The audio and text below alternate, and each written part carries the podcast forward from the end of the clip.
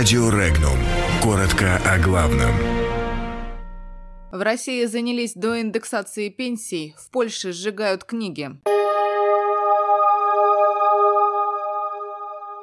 Президент России подписал закон о доиндексации пенсии сверхпрожиточного минимума. Глава МВД России прибыл с визитом в КНДР.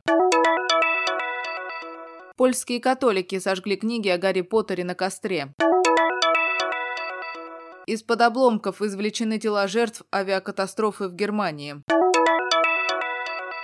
Зачинщиков массовых беспорядков в Ингушетии ищет Следственный комитет. Президент России Владимир Путин подписал закон о доиндексации пенсии выше прожиточного минимума. Пенсии будут пересчитаны по обновленным правилам задним числом с 1 января 2019 года. Выплачивать рассчитанные по новому пенсии начнут уже в мае. Сначала будет устанавливаться социальная доплата для того, чтобы довести материальное обеспечение пенсионера до прожиточного минимума, определенного в регионе. А уже после этого будет проводиться доиндексация пенсий и ежемесячных выплат. Такие выплаты могут коснуться около 4 миллионов человек. В текущем году на доплаты потребуется не менее 15 миллиардов рублей.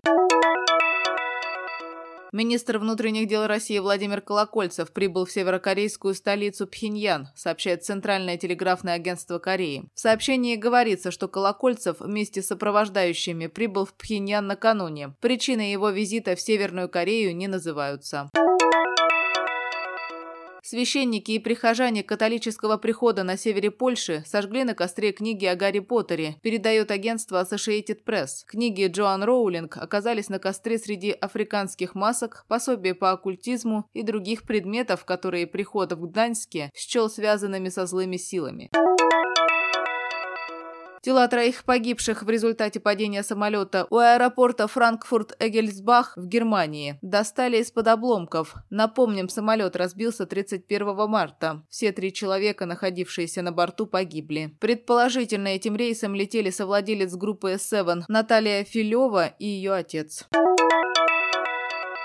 В Ингушетии ведется расследование уголовного дела по факту применения насилия в отношении представителей власти. Устанавливаются лица, которые напали на сотрудников правоохранительных органов во время несанкционированного митинга в городе Магасе. Отмечается, что телесные повреждения различной степени тяжести получили 10 сотрудников МВД и Росгвардии. Кроме того, в Следственном комитете сообщили о том, что расследуются и уголовные дела, возбужденные по фактам размещения в социальной сети Инстаграм публикаций с призывами к массовым беспорядкам, захвату административных зданий правительства и Народного собрания Республики Ингушетия, совершению насильственных действий в отношении сотрудников правоохранительных органов. Подробности читайте на сайте Regnum.ru.